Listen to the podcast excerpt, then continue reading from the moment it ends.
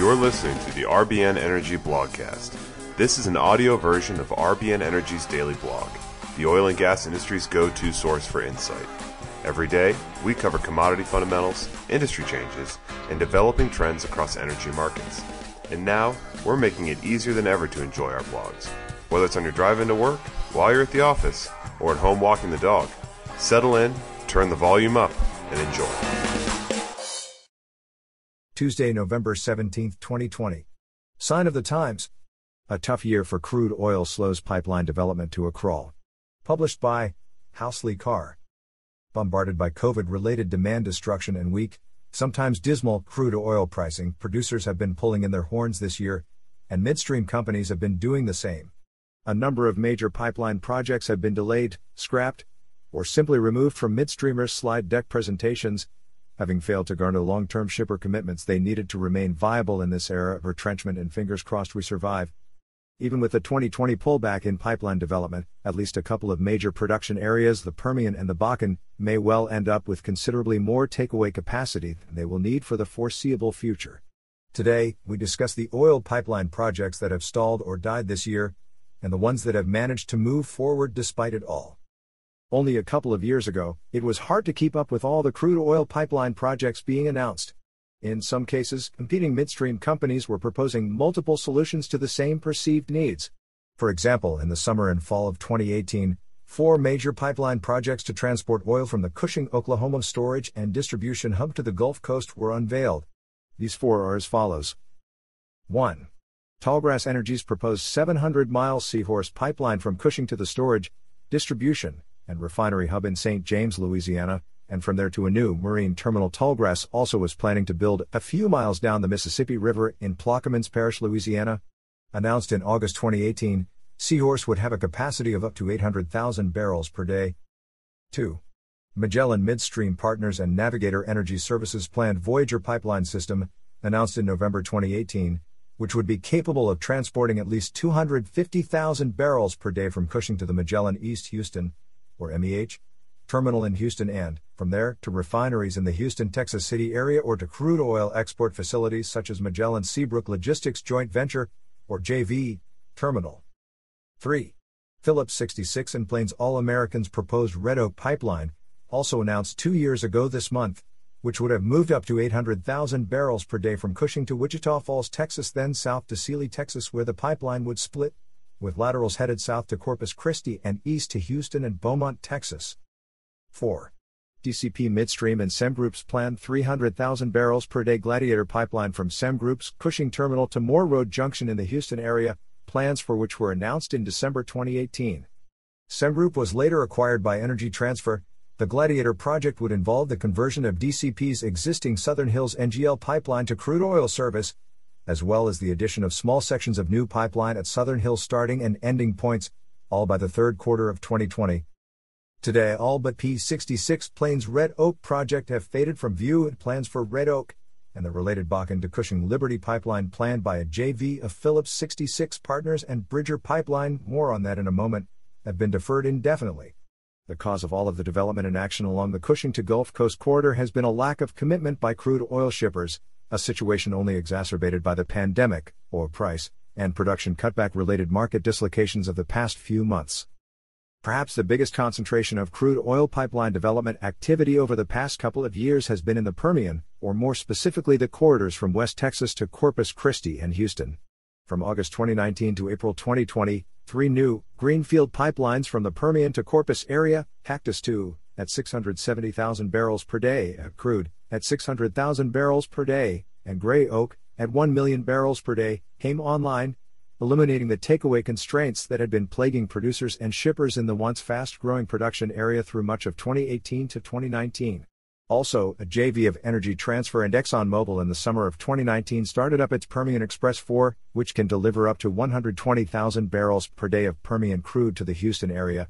This past summer, Enterprise Products Partners commissioned its Midland to Echo 3 project, which is part of the larger 650 mile, 1.5 million barrels per day Wink to Webster pipeline being co developed by affiliates of ExxonMobil, Plains, MPLX, Delek US, Lotus Midstream, and Rattler Midstream. Wink to Webster is expected to be completed in the second half of 2021, and possibly a little sooner.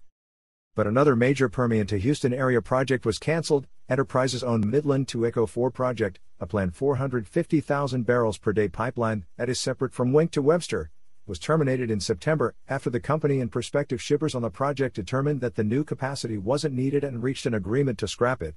The pipelines that have come online between the Permian and the Gulf Coast in the past 15 months or so, Cactus II, Epic, Permian Express 4, Gray Oak, and Midland to Echo 3, have given the U.S.'s largest oil production area considerably more takeaway capacity, and it will need through at least the mid 2020s more than 3 million barrels per day of surplus capacity under RBN's mid production forecast scenario, which, based on a flat $45 per barrel price for WTI, and 2 million barrels per day under our high production forecast scenario, which is based on a flat $55 per barrel price.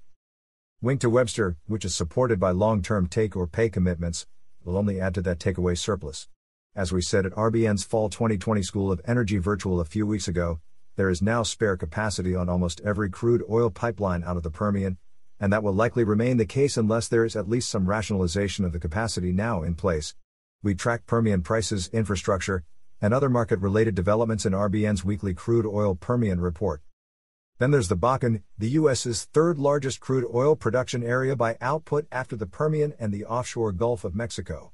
COVID demand destruction and sharply lower oil prices resulted in a dramatic falloff in Bakken production earlier this year, from 1.4 million barrels per day in March to less than 830,000 barrels per day in May, according to the North Dakota Oil and Gas Division. While Bakken output has since rebounded to more than 1.1 million barrels per day as of August, the pre pandemic production forecasts that encourage the development of new takeaway pipeline capacity, including the expansion of the 570,000 barrels per day Dakota Access Pipeline, or DAPL, and the construction of Bridger Pipeline's Equality Pipeline, now seem super optimistic, suggesting another likely overbuild situation. Equality, a 193 mile, 200,000 barrels per day expansion of the Bridger pipeline system from Hulett, Wyoming, to the crude oil hub in Guernsey, Wyoming was finished a few weeks ago and is either is online or will be very soon. Similarly, Energy Transfer and the other co-owners of the DAPL pipeline from the Bakken to Patoka, Illinois in mid-October secured the last regulatory approval they need to proceed with a 180,000 barrels per day expansion of DAPL to about 750,000 barrels per day, a project they expect to complete late in the third quarter of 2021.